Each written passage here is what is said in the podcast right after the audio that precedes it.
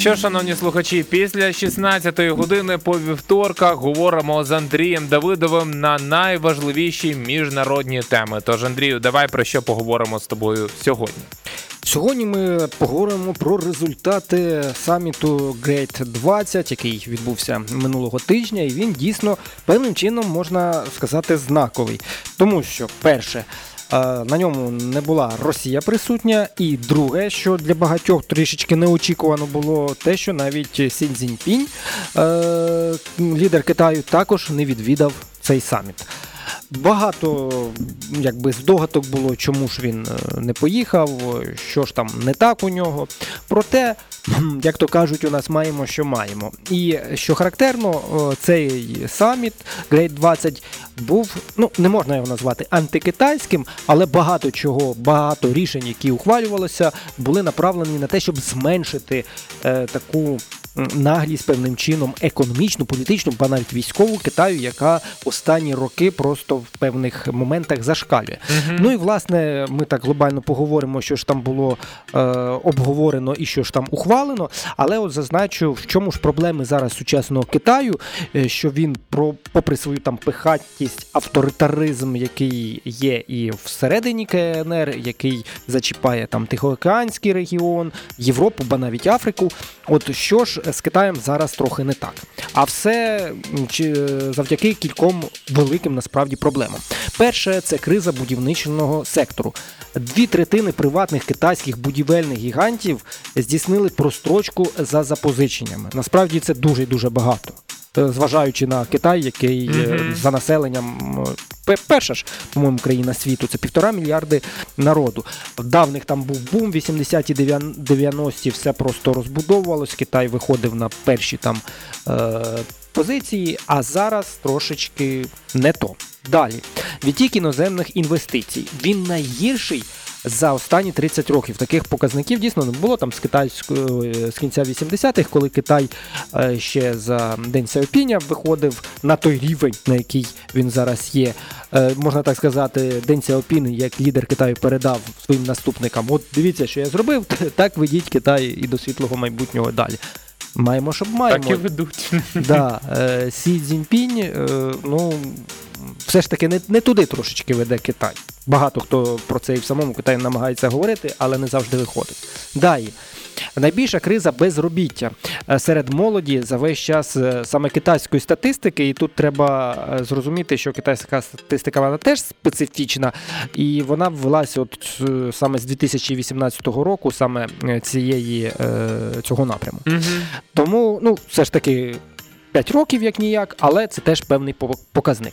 І далі вихід із Китаю великих гігантів та переорієнтування на інші країни, такі, зокрема, як Індія, В'єтнам чи Індонезія. Просто звичайний приклад. Я пригадую, в 11-му році купував там смартфон собі, планшет самсунговський, і там виробництво було В'єтнам.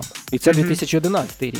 Хоча там багато і Південна Корея, припустимо, і той самий Тайвань виробляє, але за останні роки багато дійсно ті самі Apple, які от там 15 випускають смартфон, вони зараз будуть замислювати, чи варто свій бізнес, не бізнес, а свої виробничі потужності. Саме так. Залишати в Китаї, тому що там було ніби дешево, ніби все гаразд. Але Китай зараз, керівництво партійне, каже, що не можна користуватися Apple на роботі. Так. І це теж певним чином призводить до того, що з оціма всіма проблемами, і ще якісь там дрібніші, і простіше дійсно йти там в ту саму Індію, яка дає можливість. Ми готові надати вам, як то кажуть, дешеву робочу силу, все заради економіки нашої країни, економік вашої, і, будь ласка, користуйтеся. І це дуже користується попитом, як то кажуть, у всьому світі. І, власне, ці всі проблеми для деяких експертів дають приводи сумніватися, чи зможе все ж таки Китай здійснити вторгнення військове до Тайваню. Дехто говорить, що от він може подібне зробити до 2027-го, тобто набере тієї сил, тієї могутності. Проте от Байден зазначав, що економічна криза, от ця в Китаї, знижує саме ймовірність вторгнення на Тайвань. Навіть він про це говорить. Ну, то будемо сподіватися, що так і буде. Ну, так. Ну, і, власне, в наступному нашому виході ми якраз і проговоримо ті всі теми, які обговорили, саме, що стосується Китаю, і що саме вони проти, антикитайське, точніше, ухвалили, ну, хоча для світу це доволі добре, і що все ж таки в результаті ми можемо отримати чи не отримаємо.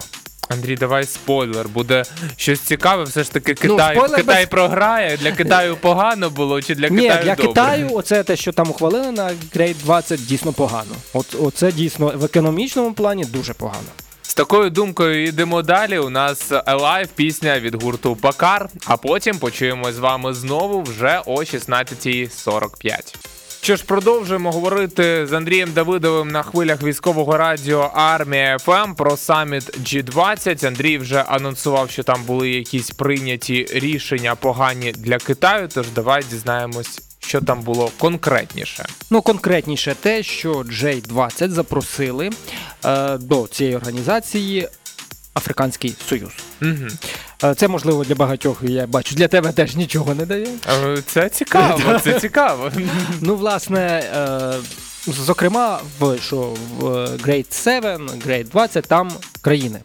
Так. Але в Grade 20 є країна, таке формування міжнародне, як Європейський Союз. Відповідно, запросили Африканський Союз, а не тому, що треба от африканців понад усе.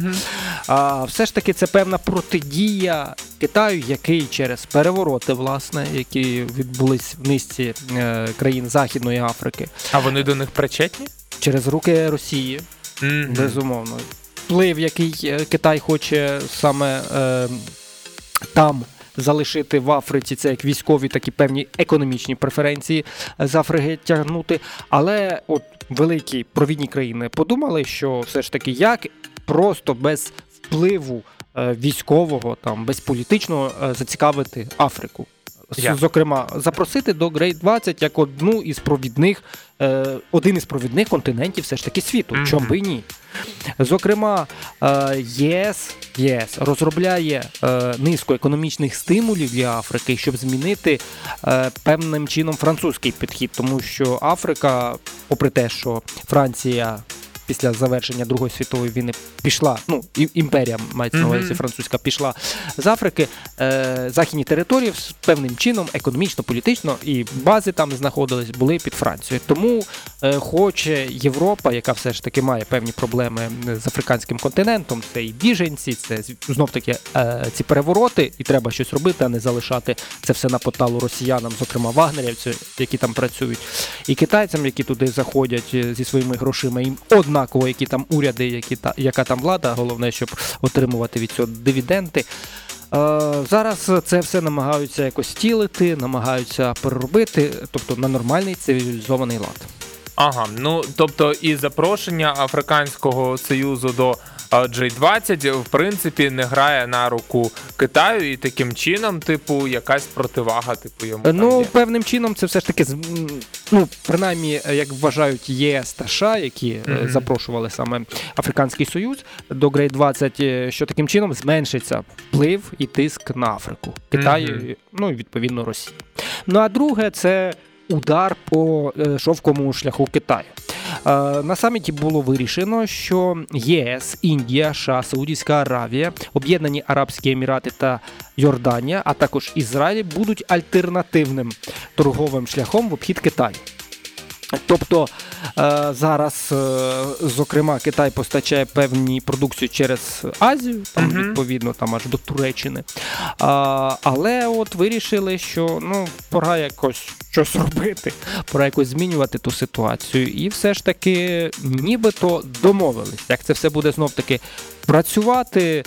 З Індії всі товари там хочуть через Аравійський півострів, далі туди там якось на Ізраїль, в Середземне море і далі в Європу. Як це все буде виглядати?